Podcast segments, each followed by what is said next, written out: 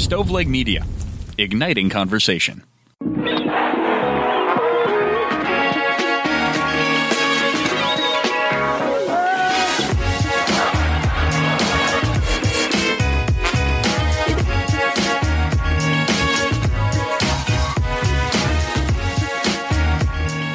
Welcome to the 25th episode of the Pulling Tarp Podcast. I'm your host, Bobby Coon. Thanks so much for tuning in, and make sure you share this podcast with your friends on all forms of social media. Subscribe and drop a rating. Please, pretty please. Give me a follow on Twitter at itsracoon, that's ITSRACOON, to share all your thoughts and comments. I'd like to welcome on a very special guest, Quint Studer. Quint is many things, including an entrepreneur, author, philanthropist, and public speaker. The Pulling Tarp's audience will know him best for being a co-owner of the Pensacola Blue Wahoos and for being the prospective owner and the person who helped finally secure a new stadium for the Beloit Snappers. I absolutely cannot wait to dive into this interview with Quint Studer right after this break.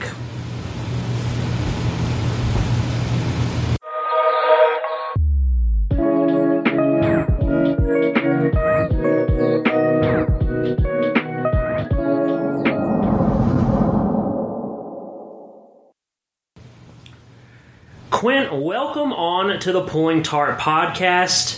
I really appreciate you taking the time out of your evening, and we're recording this on baseball opening day, finally, Major League opening day at least, but how has your life and all of your projects been affected by the COVID-19 pandemic? Well, thank you, Bobby, and it's great to be with you. You can just tell that you're a guy that loves what you do, loves sports, loves baseball, so I'm ready to pull the tarp with you. All right. Couple things. When you look, I'm for those that don't know me, I'm based in Pensacola, Florida, for the most part. I own a Double-A baseball team of the called the Pensacola Blue Wahoos, most famous for having the first stadium Airbnb in the world. Oh yeah, which has done unbelievably well. We've been on every media outlet you can think of. We have a family there tonight, I think, from Texas or Tennessee or something. So, of course, in baseball, there's no season. Now, we had to make a decision, and we made a decision. I think we're the first minor league baseball team to do this, and there's only been two that have done it, to keep all our staff and all our trainees and all our interns. And even though that means a $3 million loss this year, basically our mission statement is to improve the quality of life for the community. We just didn't see laying off a bunch of employees and improving the quality of life. We have two types of employees, Bobby. We have those that have been with us almost from the beginning, which was 2012 for Double-A baseball. While they've been loyal to us, we want to be loyal to them. We also have a whole group of new people. This is probably some of them in their first year ever. They got their bachelor's or master's in sports management. They're all excited. Yeah. I just didn't want their career to start with a layoff or a furlough. And then we kept all our interns in training. So we pivoted. You know, we'll never make up for the losses, but we're doing top golf starting this weekend. Oh, cool. Getting from center field. We've done disc golf. We do trivia nights. And probably our big win, of course, is Airbnb. Yeah. So when I do a lot of community work, I wrote a book called Building Vibrant Communities. And when I talk to communities, I want them to think I'm just not an author that don't live it. My wife and I also own 200,000 square feet of commercial office space. That's not what you want to own during COVID-19. Right. We don't want to pay lease, and they want to, they're working virtual. Then we also have two event spaces, which is another thing you don't want to own during COVID-19 because you can't have events, which sort of, it's not good to have event space when you can't have events. We also own a coffee shop and a sort of a kitchen store, a cooking school in Pensacola, a drive-through coffee shop, a candy store we own with Bubba Watson, and then we also have a bookstore. Then we run a not-for-profit called Student Community Institute that does early learning, skill building for small businesses, and raising the civic IQ. And then in Janesville, Wisconsin, which is right in Rock County, we also have a coffee shop and cafe. So My life has been truly one, working with other communities around the country. What do you do? How do you come out of this better and stronger? And then the other thing is just trying to, what I call, build an emotional bank account. You know, build an emotional bank account with our customers and build an emotional bank account with our employees. Okay, wow.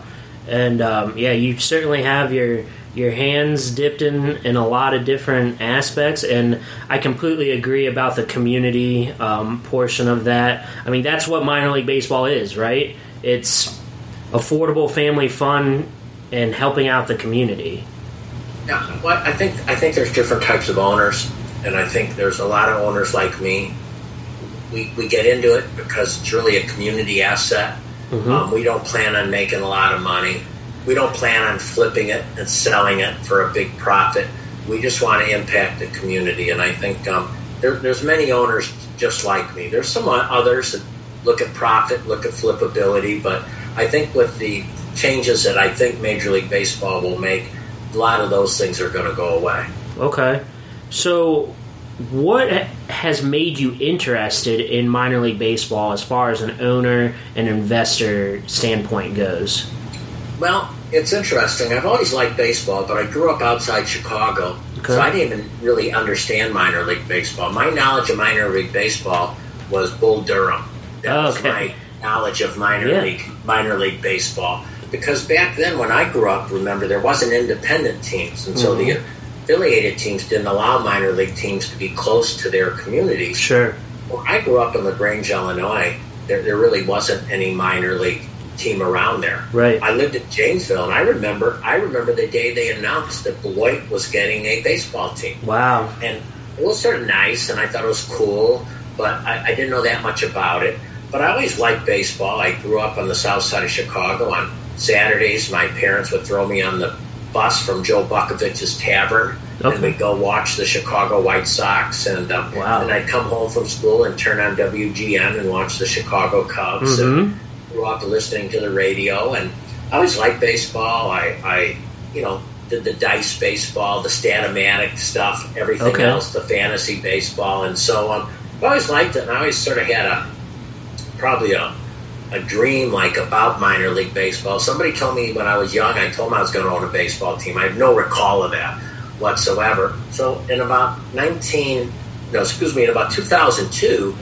there was an article in the local Pensacola paper that said we're getting a minor league team. I didn't even know there was independent teams. I just wasn't knowledgeable. Yeah. And it was a small, fledgling, 4-team independent league with no money, like a lot of them are. Yeah. I didn't know that. I went to the game, was at a little junior college, sat 300 people. I watched the Pensacola Pelicans play the Selma Cloverleafs, and it was a good game. And I thought, this is cool. And that next week, the paper said the team was for sale. A guy out of Montgomery, Alabama, owned it. I called him up. He said, just take over the debt. It's yours. Wow. And I got it. My wife and I went every day and set up our chairs because you had to put folding chairs up, and we had pizza. I had no idea what I had gotten into. And but, I do like the community element of it. Yeah. I do like the... there's no, the old pictorial of a Life magazine that shows Americana, and they show the baseball, and I love minor league baseball. I go to a major league game now, I'm ready to leave by the 5th inning, sure. I feel so distant. Minor league baseball, you get to know the players, you see the players, it's all about melting pot, being part of a neighborhood. Yeah. And that's what I like about minor league baseball. Yeah, that's what I liked about it too. We talked about this a little bit before we started recording, but I worked in minor league baseball for 8 years, and it certainly wasn't because the paychecks were great and you work a 9-to-5. That's completely the opposite, in fact. But what I did it for was to be a part of a community, a small community that needs that minor league baseball influence. So it's been fun. We get to do a lot of good things for the community. We've had some unbelievable great experiences. We have a great organization here run by Cindy Bear called Rally, and it's for cancer children, many times parent survivors, and we do lots with them. They bring kids out to the ballpark. We've just had a lot of unbelievable experiences and stories. that you make a difference, and you make a difference really outside the diamond, not out of the diamond. And our focus has always been on the fan. Yeah. The players are secondary. We focus in on what we can control is the fan experience. Wow. I love it. So did you ever go to any Beloit Snappers games strictly as a fan before you inquired about purchasing the team? Yes, I did. I went to a game. I think it was like a Saturday or Sunday afternoon. I can't remember, but I remember going in. It was sort of interesting because I think like the locker room must have been like where the players were like walking by me on the way to the field. Yeah, yeah. And so then I sat in the stands, and, you know, there weren't many people there. And then I decided I heard my son's brother-in-law is the major beer vendor. Mm-hmm. And for the Beloit Snappers, Chris Karstedt. So I went down and talked to him for a while. Okay. And then that was it. I went to one game. However, the president of my entertainment business, which includes baseball, Jonathan Griffin, every time he's been in Wisconsin at our shops, he would go over if the Beloit Snappers were in town and watch the team. Okay, wow. What year was that? I might have been the public address announcer. You know, I bet you it was a while back. I bet you 7, 8, 9 years ago. I'm just not. Okay. I'm just not trying to know who the players were. I just don't know. Okay. It reminded me a little bit, actually. Pullman Field reminded us of my independent team. Year 2 played at the local college ballpark. Mm-hmm. It was a Division 2 college. Oh, okay. And Pullman Field actually reminded me of sort of our Division 2, you know, baseball. Okay. Baseball park. So, yeah. That was really hard in Pensacola. So when we moved from an independent team playing on the outskirts of town and not the best ballpark, mm-hmm. You know, great for college baseball, but not for what we were trying to do. Mm-hmm. Downtown, right downtown, AA baseball, brand new stadium. It took a while until we opened the stadium and people walked in and said, "Oh my gosh, I can't believe this is in Pensacola." So, wow. Because, you know, I almost wish we hadn't had anything else. Mm-hmm. They kept comparing it to what it was. They didn't understand that's not what it was going to be. Right, right. Okay, wow. So what's it like working with Bubba Watson as a co-owner of the Pensacola Blue Wahoos on a regular basis? It's great. In fact, I was looking, Bubba's 3-under right now up in Minnesota, and tomorrow after he's golfing, he's actually going to go to Target Field with his family. Oh, wow. Visit Peters, the president of the Twins, and Jeremy Zoll and some of the Twin staff, and they get a big kick. Bubba's got great personality. The beauty about Bubba Watson is, number one, he doesn't want to be a celebrity owner. Okay. He's not going into this. He could be a celebrity owner where he shows up and he's a celebrity. Okay. He got into this to learn business. And so he understands our numbers. He understands the fan satisfaction. He understands employee engagement. He understands the need to train people. He understands that when we give out awards to the staff, he's right out there giving the awards to the staff. He understands that when we have a staff outing to thank them for the year, he's right there. He understands that when we want to publicize our Airbnb, that he gets ESPN to come to Blue Wahoo Stadium and interview him at home plate. Okay, yeah. Talking about the Airbnb. Wow. So, and Bubba follows it. He follows all our games. When he's on the road, he listens to them all or watches them. His best friend, Randall Wells, Randall and him talk throughout the whole game all the time. He sits, of course, in box seats, but it's not like he's got his own suite or his own security team. Okay. His kids, when they run across the outfield, and when they were small, Bubba ran right along with them, just like it. Bubba wants to be a business owner and a great husband and a great father.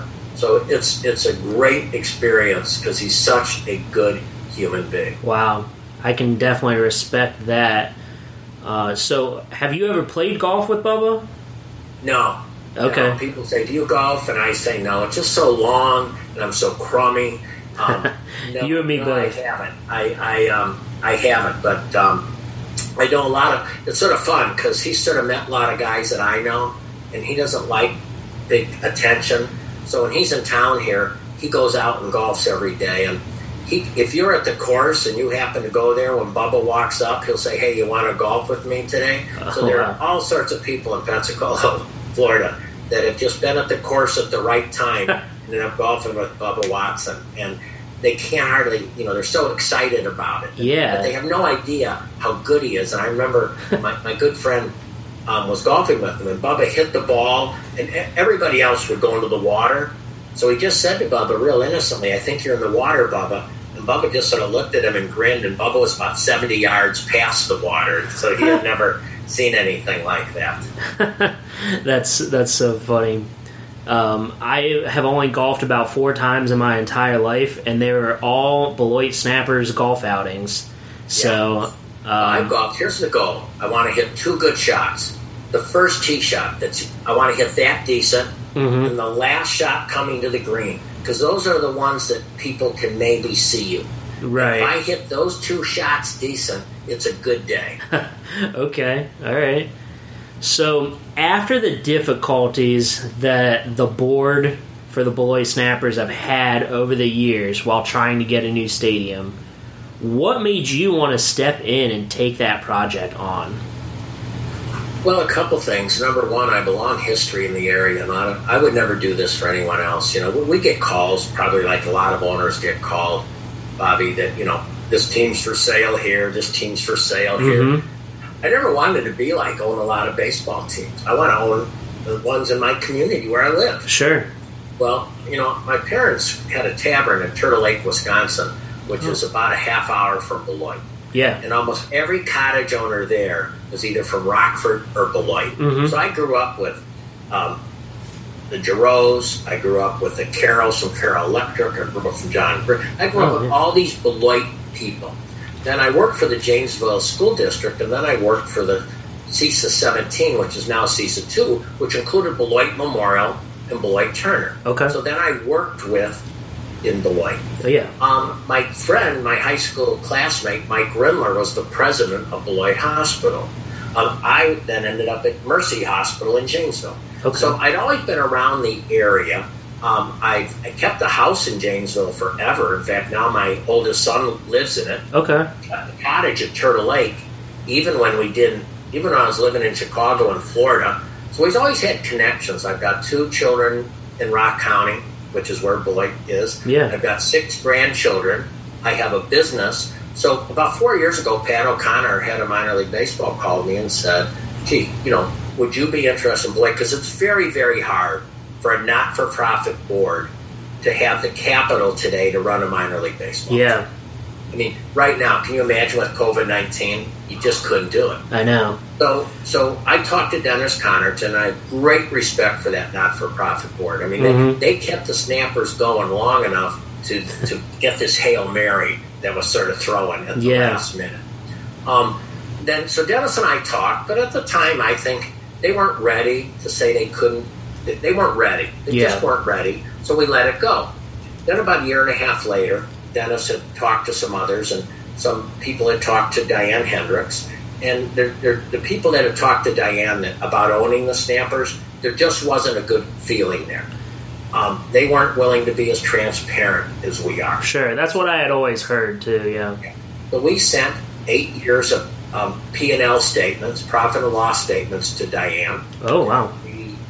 Shared with our employee engagement, our fan satisfaction. I did a 10-minute video about me and Rishi and who we are. Though we knew each other. We didn't know each other, but we sort of knew the same people. The Ryans, I'm close with the Ryans. Oakley Ryan, who's Paul Ryan's sister-in-law, has worked for me forever. And Jane, you know. Okay. Still. So we knew a lot of the same people. And people used to say to me, "You got to meet Ken and Diane Hendricks." And then I think they'd say, "Oh, you got to meet Quint Rishi Studer," but we never met. Okay. I remember we were in our house in Janesville the night that Ken Hendricks died in an accident. Yeah. So remember that. And so I've been such a big fan of Diane, but I've never really met her. When we renovated our store in Janesville, we used Hendricks Construction. And one of them was sort of to get to be supportive of local contractors. So we talked to Dennis, and the reality is you have to have a stadium, and you know, to get public money today, a lot of communities just don't have it. Mm-hmm. And a lot of times there's not taxpayer support to put money into a stadium. So Rishi and I met with Diane and a bunch, a number of her people, her son, Rob, the head of, Hendricks Corporation, mm-hmm. John Gackstetter. We had dinner. And, we had dinner, and we just shared with her, we'll never take any money out of Beloit. Just one of those deals. We don't do this for that. And when Rishi and I left, we just thought, this is not going to happen. Nothing against Diane, but it's a stretch to go to Pullman Field and visualize. Because her big fear wasn't the stadium. Her big fear is, I don't want a team not to make it. Okay. We don't want to build a stadium. Is her big goal, which I find many people of wealth's goal, fear is, mine too. If we invest in something, for example, my wife and I helped build a new Y. But, everybody who gives money says, I like the concept, but is it going to make it? Right. Is it going to be about cash flow? Because we don't want to build something and have it not make it. Yeah. So Diane really kicked the tires on me, Rishi, baseball, couldn't make it. And then one day we got a phone call, and they said, Diane's ready to go. Wow. She's ready to go. So we met with Diane. She put in a certain amount of money. I put in a certain amount of money. ABC Supply put in a certain amount of money. Dennis Connerton, to his credit, put in a certain amount of money. Okay. Some other people put in a certain amount of money. So this was pretty cool to have a privately funded stadium. But my only thing, and I didn't know Diane's thoughts, but she asked me where the stadium should go, and I said, if you don't put it downtown Beloit, it will not make it. Yeah. And that's what Ken and her always thought. Yeah. And it supports all of her businesses that are downtown right there. Yeah, well, it supports everybody. I mean, Beloit, she's done a great job in Beloit. And I don't think this is the beginning. I think this is the final bookend to making Beloit great. Yeah. You got, the bookend with the Goodwin Hotel, you got the Ironworks Hotel, you got the Velvet Buffalo, you got the new Y there, you got the Entrepreneur Center, you just got the new Beloit College Center there. Yeah. You've got all these great things moving downtown. Mm-hmm. But what I've learned from my research and writing a book on communities, you've got to have a bookend. You got to have a reason for people to walk from one end to the other end. Yeah. And I think this will be the bookend. So okay. But then, of course, we thought things were moving well until we ran into the contraction of minor league baseball teams, which this is a book in itself when it's all done. Sure. I did actually have that question. I added it in there. What are your thoughts about Major League Baseball potentially getting rid of 40 minor league teams across the country? Some that are... I grew up in Williamsport, Pennsylvania. The Williamsport Crosscutters, the low A affiliate of the Philadelphia Phillies, are on that list. Sure. So, what are your thoughts about that, and how do you feel about potentially saving Beloit from that list? Well, I think Diane Hendricks is the one that's saving Beloit. Okay. Yeah, she's driving this. She threw the pass. She not only threw the court pass, she, like Doug Flutie, she went and caught the pass on top of it. So she's the one saving minor league baseball for Beloit. I'm just a bit player here. Okay. It's sad anytime you look at teams losing things and contraction. And probably if you wish that everybody would have got to the table, because if the issue is facilities, which I agree. Mm-hmm. I mean, you look at right now at COVID-19. I mean, so facilities are very important. And today what we find, when you look at the money they have on these minor league ball players, I mean, we had 3 millionaires on our team last year. Yeah. And this is a product. And you want the right locker room. You want the right weight facility. You want the right nutritional. So Pensacola Blue Wahoos, we just spent $250,000 on almost a brand new locker room from 2012, upgrading it again. Yeah. Wow. Okay. So I understand minor league baseball's or Major League Baseball wanting great facilities. I get that. You also look to travel. Again, these are their product per se. So you don't want players sitting in buses for long periods of time. So location became important. And I think once facility and location became important, and then with the contract ending after 10 years, this, if they're going to do anything, this is the year to do it. Now, do I wish probably there was more time, more discussion? Sure. Do I wish every team could make it? Absolutely. Yeah. Yeah, absolutely you wish every team could make it. But sometimes you can't. Yeah. And so, you know, Major League Baseball has to make the best decision for the product they put on the field. Yeah. And I also think they become so much wiser. Now, we all can talk about the Randy Dobnik, who's with the Twins. He played for us last year. 2 years ago, he was pitching in a 4-team independent league in Michigan. Okay. He's the exception. Yeah. But the beauty is, independent baseball has now filled a gap for Major League Baseball players. That's true. You know, it sort of went where Major League's not sure they liked independent baseball, to now they might love it. Yeah. Because they're not paying the players, and they're not going to miss anybody. They'll just sign them from an independent team. Also, I think analytics have come into play here, Bobby, and that's what I learned a lot. They now sort of know who's the real prospect and who isn't. Yeah. So is it fair to a guy who's 27 to 28 to keep letting him think he's got a chance when he should probably be finishing college or staying with his family and things like that? So that's fair. It's unfortunate, and certainly it's a sad situation for, I think, both. I don't think Major League Baseball gets a kick out of doing something like this. I think it's hard on everybody. Yeah, I just feel for those communities that are going to lose. You know, sometimes, you know, I think the Crosscutters have been there for at least 25, 30 years.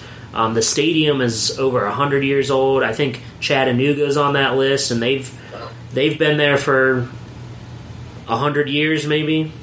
Well, I think, and again, I want to be affiliated. There is no doubt I want to be affiliated. However, I've also ran an independent team for 8 years. Okay. I was in the league with the St. Paul Saints. Yeah. Probably better run than almost any affiliated team in That's baseball. True, yeah. The Chicago Dogs are pretty popular right now. Yeah, the Milwaukee Milkmen, the Lincoln Salt Dogs. So these independent leagues also can play a very big part in a community and creating for the community. So for 8 years or 9 years, I had an independent team. Okay. And it was fun. We couldn't see our players playing the major leagues, blah, blah, blah. Right. But the fans went out there. I bet you 80 to 90% of them didn't go out there to see the guy to be in the majors. Yeah. Truly. They just went out to have a good family fun. Okay. All right. I don't think they'll lose baseball. I think they'll lose possible an affiliation. Okay. With baseball. But I don't know that either, because there's something called the Dream League, the Major League Baseball. So there might be some loose affiliations like hockey does. You know, yeah. Have a contractual agreement with somebody, so we don't know. So it's unfair for us to make judgment when we really don't know exactly what's going to happen. Okay, all right. So can you tell the listeners about the new stadium in Beloit and what kind of amenities it'll have? And it's going to do to minor league baseball what Camden Yards did to Major League Baseball. All right.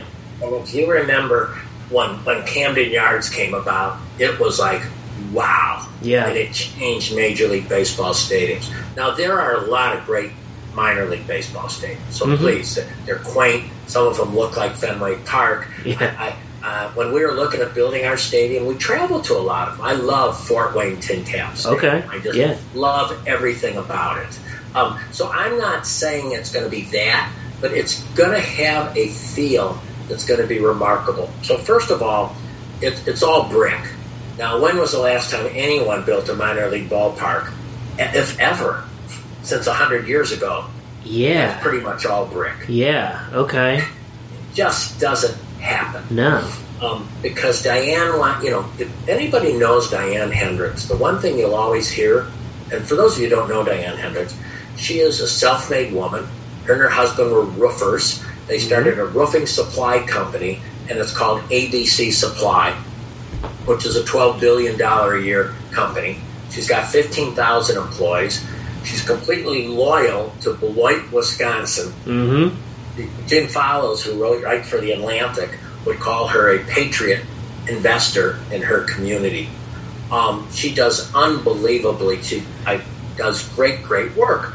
And she is one of the wealthiest people in the world. Mm-hmm. you know, if she buys a little bit of the Snappers, which I hope she does, she'll be the wealthiest owner in all of baseball, including major leagues. Wow. So okay. Diane, everything she does right. And you were in Beloit. Yep. That nobody can ever say Diane Hendricks doesn't go right. Right. Yeah. You're correct.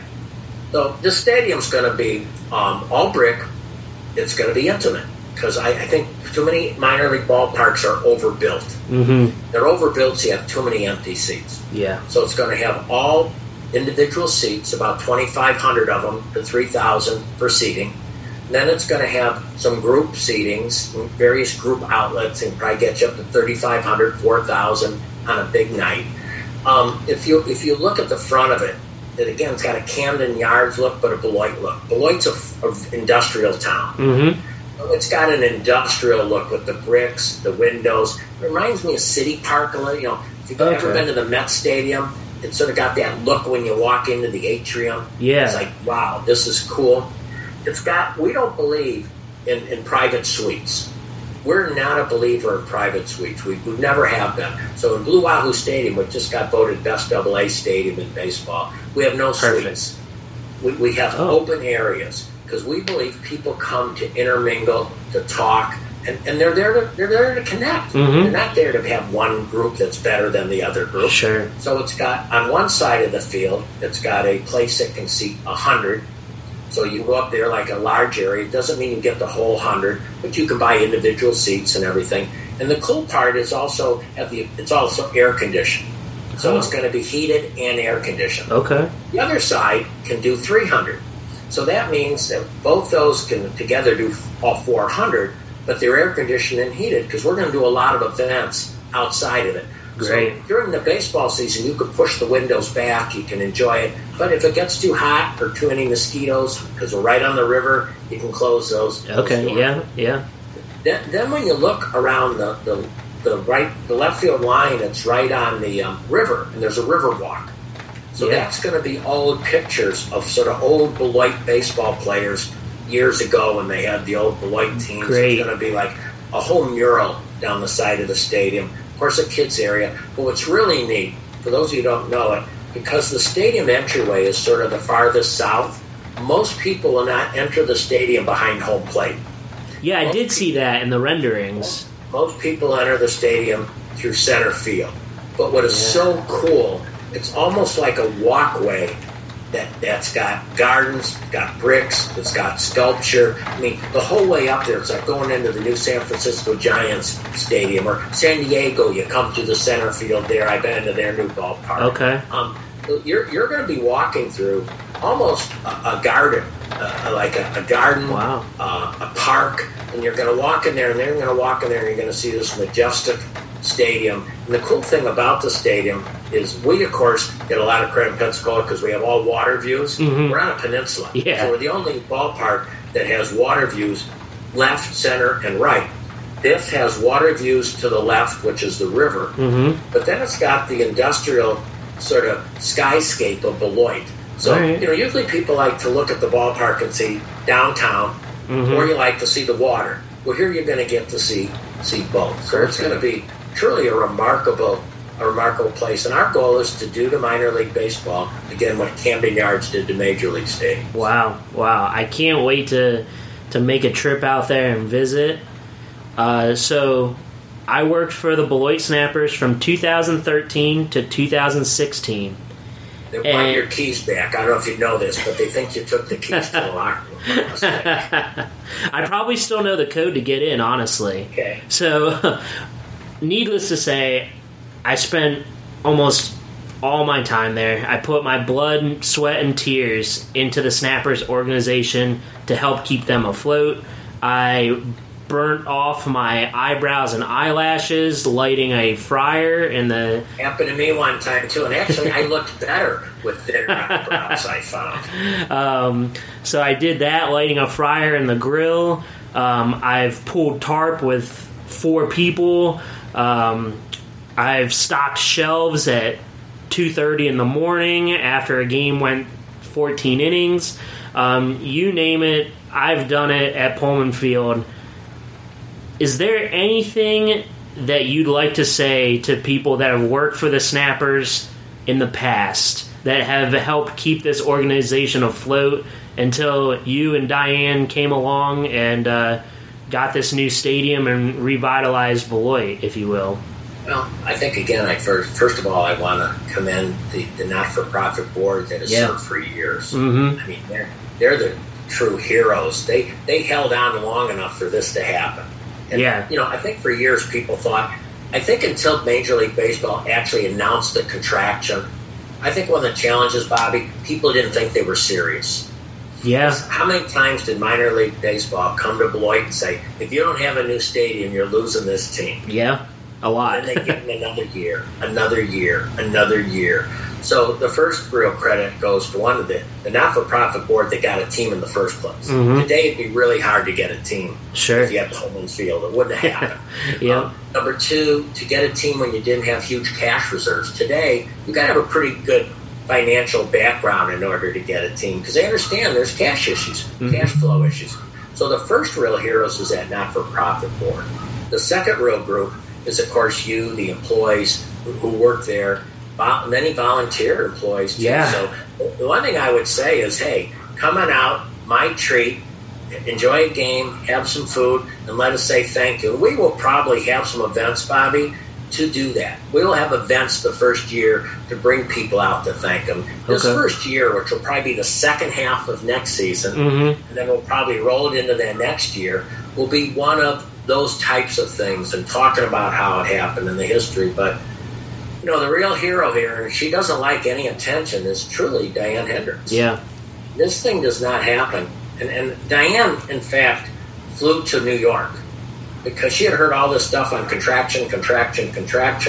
She wasn't sure it was worth spending, you know, multi-millions of dollars. Right. So she went to New York, and to Dan Halem of the commissioner's office and Morgan Sward, they made time to meet with her, which is really gracious. Wow, okay. She went to New York, and she showed them the stadium. Nice. And said, if I build this, what do you think? And Dan Halem said, I think it would be great, and maybe we'll even come out for opening the day that it opens up. So Major League Baseball has been extremely cooperative and helpful to us in this process. Okay. Wow. That's amazing. So when you think of the Beloit Snappers in 10 years, what comes to mind? Well, what comes to mind is we want to make Beloit and that Janesville, Rockford area the epic center of the Midwest. So I don't want people in Rock County to say it's a great place to live because you're only 45 minutes from Madison, you're only 75 minutes from Milwaukee, and in an hour and a half you can get to Chicago. Yeah. I don't want people to say it's a good place to live because you can get other places. I want people in Chicago to say, whoa, look at this. In an hour and a half, we can be in Beloit. We'll go to the Velvet Buffalo. We'll have dinner. Hey, we'll see a game, and maybe we'll even stay at the Hotel Goodwin tonight. And then tomorrow, there's all these great things. We'll go see Beloit College. We'll go up to Janesville. We'll go see Rotary Gardens. You know, I will go see the Rock Aqua Jays for a while. Okay. I want Rock County and Beloit to become the go-to place in the Midwest that people wake up and can't go to. And you can do that. You can become the thing. You know, people, Beloit, or Pensacola, Florida, 10 years ago was a nothing. It's a nothing. And today we were named, you know, in 2009 we were named the strongest town in America. We were named one of the 10 best streets to go to in the United States.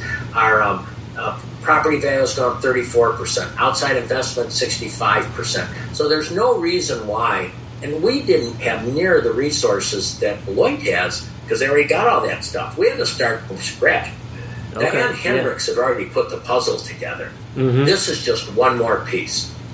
So I think Beloit, because people don't want a homogeneous city anymore. People your age, they want diversity. Yeah. They want a little hipster stuff. They want the craft beer place, which is going to be right outside the center field entryway. There's a craft beer place by the way at the Snapper Stadium. So they want diversity.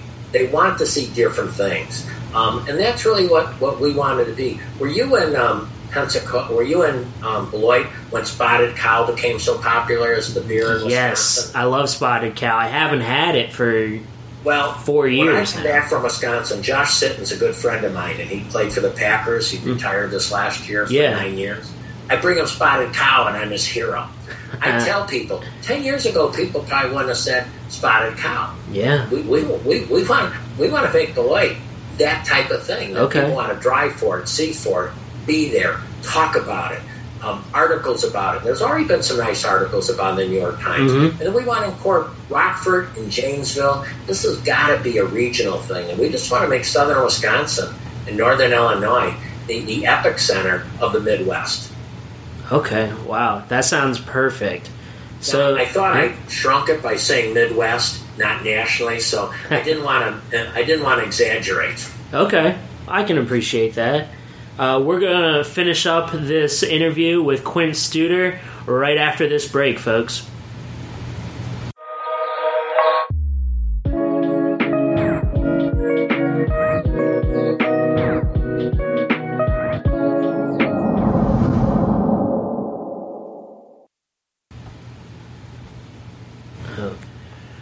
All right, welcome back, Quint. Again, thank you for chatting with me tonight. How well did the Airbnb go over at the Blue Wahoo Stadium? You touched on it a little bit, but... Well, for the time it was announced, within 2 hours, we had 77,000 hits to our website. Within the first week, we had over 1 million hits to our website. Okay. It was featured on ABC, NBC, CBS, Fox and Friends, CNN, Sports Network, you name it. In fact, CBS did a segment on it, and the fella said, "This is my favorite part of Sunday mornings, and this segment is my favorite one I've ever done in my life." And so the amount of national publicity has just been unbelievable. We became the first stadium Airbnb ever. We also encourage other minor league teams to do it if they would like, but some don't. So, for example, tonight, we actually have a family who drove down here, and ironically, they live in a city that has a minor league baseball team. Okay. They go almost 700, 800 miles to be here. So the Airbnb has meant that almost every night, it's never less than 5 nights, many times 7 nights, a family or up to 10, now it's going to be 20 because we're doing the visiting locker room. Oh. They check in. They go out at 3 o'clock. They go out on the field. They take batting practice, one of the cages. They do whatever they want. They can have dinner wherever they want. Normally, they go out on the field. And then at 11 or 12, we turn off the lights. They come back in. They sometimes go into the batting cage or the whole bit. Okay. They get breakfast in the morning. And a lot of times, they go back out into that, play baseball, do what they like. And then at around 10 or 11 o'clock, they check out. Some nights there's a movie night they go see. Some nights there's fireworks. We've had great stories. We had a fella from Dallas bring his 81-year-old father because they used to play baseball together. So he did sort of a father-son thing with his dad. Okay. We had young people recognize a name, Logan Thirtyacre. Logan Thirtyacre has 8.5 million subscribers to his series. He does little puppet shows. Okay. And he brought his film crew into it, stayed the whole night, and took all these films that he shows to 8.5 million people. While he was here, Make-A-Wish found out he was here. Covenant Hospice has a little boy with cancer who's always wanted to meet Logan Thirtyacre and drive in a Lamborghini. So that morning, Logan Thirtyacre had a Lamborghini and drove this little boy with cancer around and let him be in puppet shows. He liked it so much he's coming back in November for his birthday. Okay. We've had just unbelievable family stories that have created memories that'll last forever. We do a 1 through 10, like rate the value of this experience on a 1 through 10. We've never had less than a 10, and we've gone up to a 15 on the 10-point scale. So I think it's just been great. I mean, you know, Bobby, I grew up around White Sox ballpark, and we never had good seats. We were lucky to have the seats behind the good seats. Yeah. And then, you know, back then, around the 7th or 8th inning, when nobody was there, you started slowly weaving down to the wall. Mm-hmm. If the usher was nice, around the 9th inning, he'd let you sit by the wall.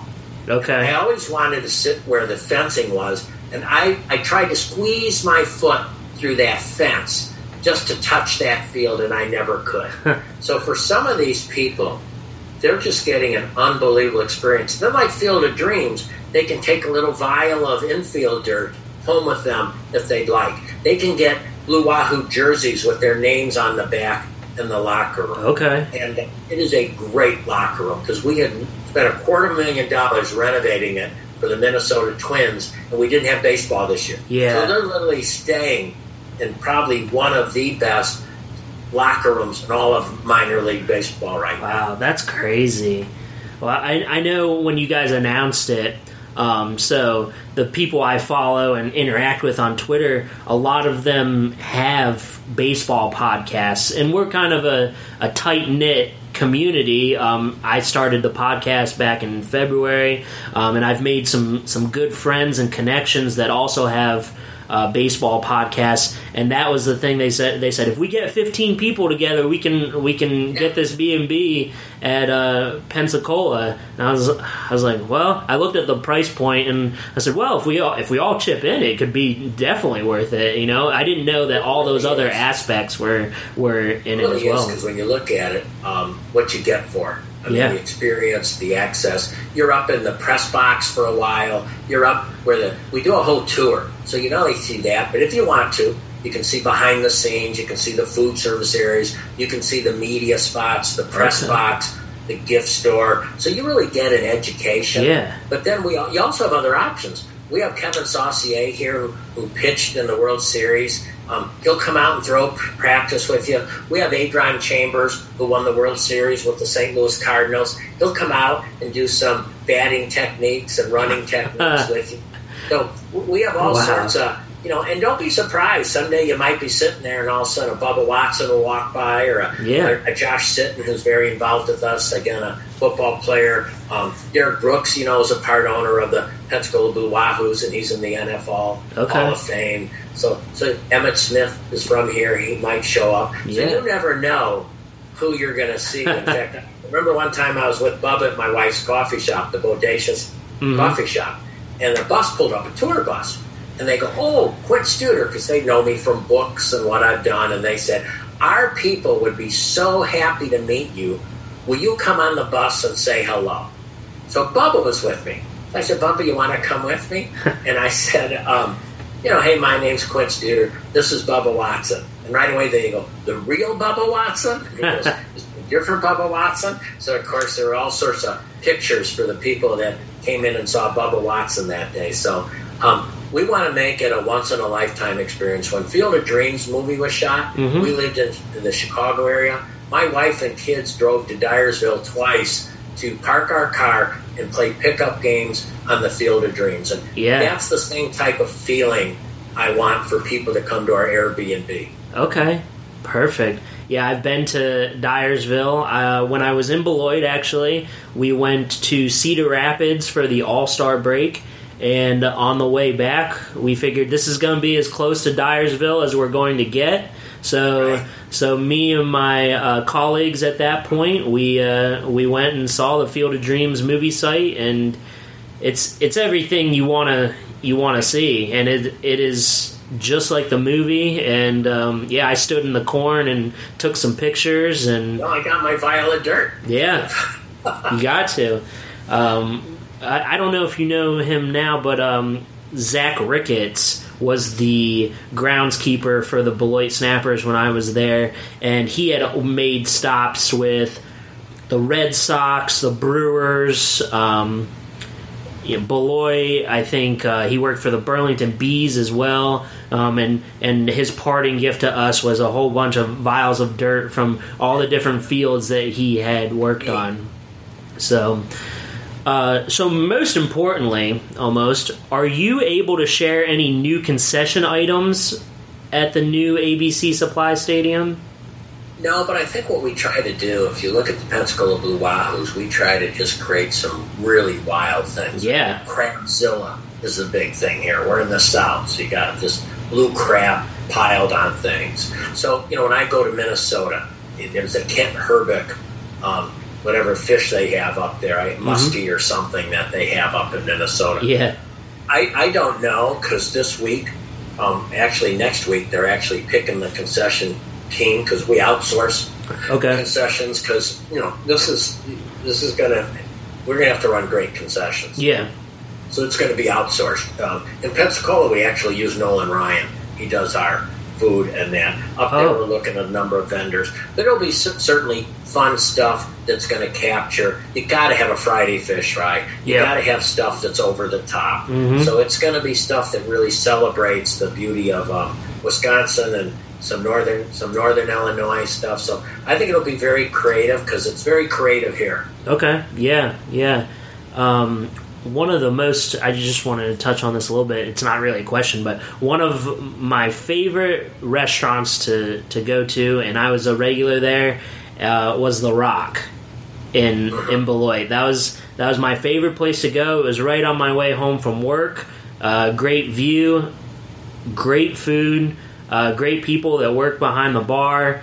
It was one of those places I had a drink before I even sat down.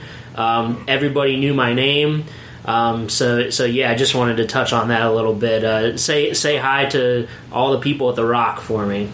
Well, good. Like we have our own beer in Pensacola. They sell it everywhere. We have Ono, which is the Blue Wahoo beer. Not only did they sell it at the ballpark, but they distribute it all over Florida. Oh, okay. So I wouldn't doubt if we'll have some of our own branded. We have branded water here, Blue Wahoo water. It's bottled and it's sold in almost every convenience store because it's all about creating that brand. Yeah, and, you know, we're very lucky because we think ABC Supply has a great brand, and the stadium's going to be named ABC Supply. And again, that's another company, the C.O. Keith. You know, these people involved in Beloit, and I'm not talking about me. I'm talking about others. They don't do anything that isn't top shelf. Yeah. So this thing's going to be quite incredible. And again, you got to have pockets today, like. You know, we put $250,000 into our locker room this year, and we did it. We didn't do it with city money. We did it with our own money. Okay. And if you're going to have a great operation today, you've got to have the financial wherewithal to do those types of things. Mm-hmm. Okay. So when do you anticipate the new stadium being completed? I'm guessing. I'm you know, we're always going to hear different dates. Yeah. This is a guess. And I'm guessing the first week of July. Okay. I think it'd be sort of cool to celebrate July 4th at a new stadium with fireworks on the Rock. Yeah, yeah. So would you play the first half of the season, if you will, at Pullman Field, and then the second half at ABC Supply Stadium? Okay. Yeah. All right. I think you do that because it'd be silly not to. Yeah. I mean, we'll be in there as soon as we can. If it's the last week of the season, we'll be in there. Okay. It's the first week of the season. Because remember, too, it's multi-purpose. Mm-hmm. So, you know, I'm a natural grass guy, but to do what we want to do, this is going to have artificial turf. Yeah. It's going to be set up for lacrosse, soccer. You know, we played 29 football games in Blue Wahoo Stadium last year. The Division II national champion, the University of West Florida, plays their home games here. So we have college turf. We had Oklahoma here, Virginia here this year. So we have many college teams that come down in the spring and play at our stadium. So we plan on doing an awful lot of activities. I'd love to see hockey. You know, I love when they play hockey in the baseball stadium. Things. So we put an ice rink on our infield in Pensacola. Okay. So, where people come and ice skate. So it's a wonderful. Almost every marathon, because you have bathrooms and you have security. And what do you need when you're doing events? You need bathrooms and you need security. Yeah. And the stadium can offer you that security, can offer you that bathrooms. And of course, that doesn't even count the fact, again, music. You know, we did more events this year at Blue Wahoo Stadium than we do even when we have baseball. Yeah, because we're doing things constantly. Because it's a fixed stadium cost. Mm-hmm. So your utilities, your seats, they cost you whether you're playing or not playing. Mm-hmm. So you might as well do as much as you can on that field. We hope to have Beloit College, Whitewater. We just want to have a heck of a booming, active place. And we have no parking, which is great. We have only 200 parking spots. That means people are going to have to park all over Beloit, down Beloit, and walk to the stadium and walk back. And I know for some people that aren't used to that, when you go to other places, we only have 300 parking spots for 5,000 people here, but they park everywhere. Yeah. And then they go before the game. The bars do little buses to the game. So we want to make this whole thing vibrant, and that's really the word to use. We want to make this town just so vibrant, just buzzes on activity with the stadium. Yeah, okay. I love that. You're really selling this place, Quinn. I can't wait to get my butt back to the Midwest and come experience this. That's for sure. And the Rock still knows what you drink. So all right, perfect. Double tall captain and diet. That's all right. Or spotted cow, depending on the day. But so, how is the relationship moving forward with the Oakland Athletics? And how do you feel there's going to be a new affiliate, or you don't know that yet? We don't know that. Oakland's been great with us. Yeah. Of course, I don't know Oakland as well, because the year I get to know them would be this year. Sure. So it's not like I know the Reds well, because I was with them for a long time. I know the Twins well, but I don't know the Athletics that well. Okay. I do know that they're very upfront. And some of the rumor is that Major League Baseball wants 6 minor league A-ball teams in the Northwest or the West Coast for those West Coast teams. Yeah, they told us that, hey, if there's a team close to them and it's logical, it makes sense. If there isn't a team close to them and it makes sense, they want to be in Beloit. Okay, so we're just hoping. Now we'll be pleased with every affiliate we get. Sure, because we don't upplay the affiliate. We want people to be Beloit fans, not the affiliate fans. But, again, we just don't – I guess the answer is we just don't know. Okay. All right. Yeah, I always enjoy – I'm listening to Athletic A's games on the radio right now just to get to know them, because that could be it. And there's but we'll see what happens. Yeah. I always enjoyed working with Oakland in the limited capacity I did.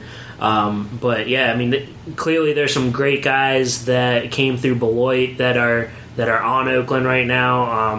Matt Chapman, Matt Olson, just to name a few. No, it's very exciting.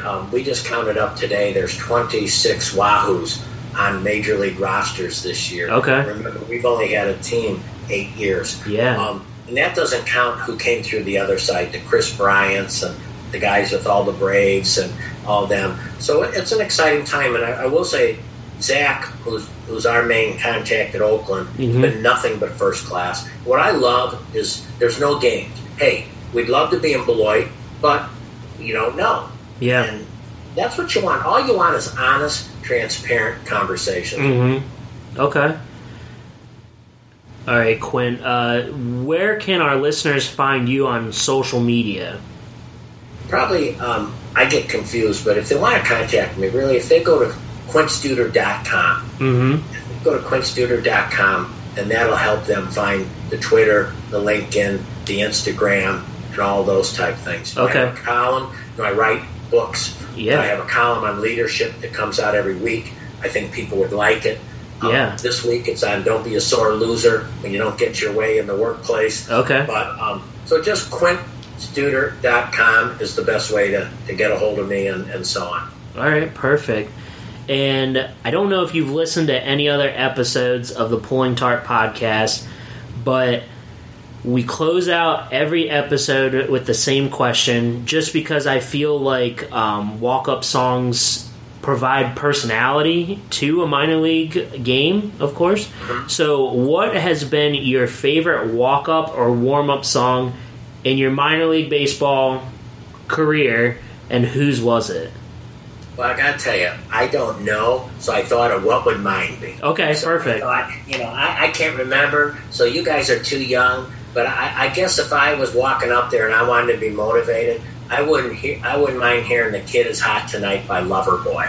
I think that would get me revved up as I went up to bat. All right, perfect. Well, thank you so much, Quinn, for taking the time out of your evening to chat with me. And I really wanted to sit down and talk to you just because I worked so hard putting in my blood, sweat, and tears into Pullman Field to get it a little bit further. so that you and Diane could come along and help out the great community that is Beloit, Wisconsin. The best, nicest people that'll do anything for you are right there in Beloit. Yeah, I hear that all the time. I was the keynote speaker at their chamber event, and even when it was Zoom, they had a person who won the Ken Hendricks Award is battling terminal cancer. Oh, goodness. As he accepted the award, he talked about Beloit, that it was just very, very emotional. And, you know, you guys did all the work. Diane's done all the work. She's been in Beloit forever. You know, I've been in the healthcare field a long time, and for those of you that are aware, you know, when a woman's having a baby, the nurses do all the work. The work.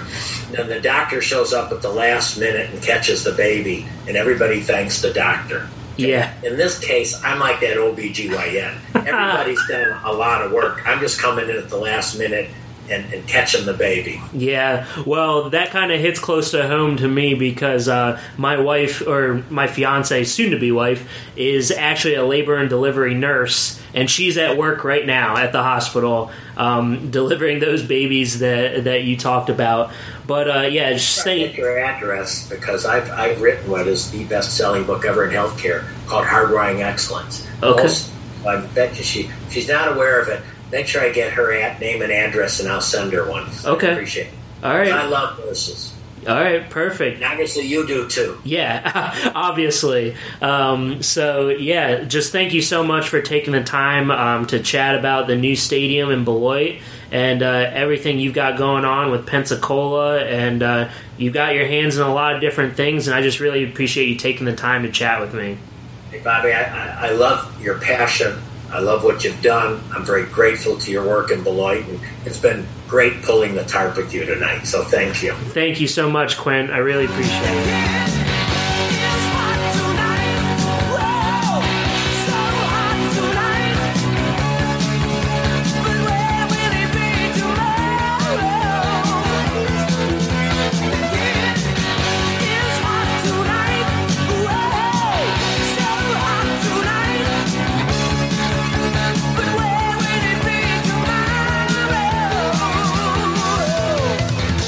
You've listened to the Pulling Tarp Podcast, distributed by Stoveleg Media.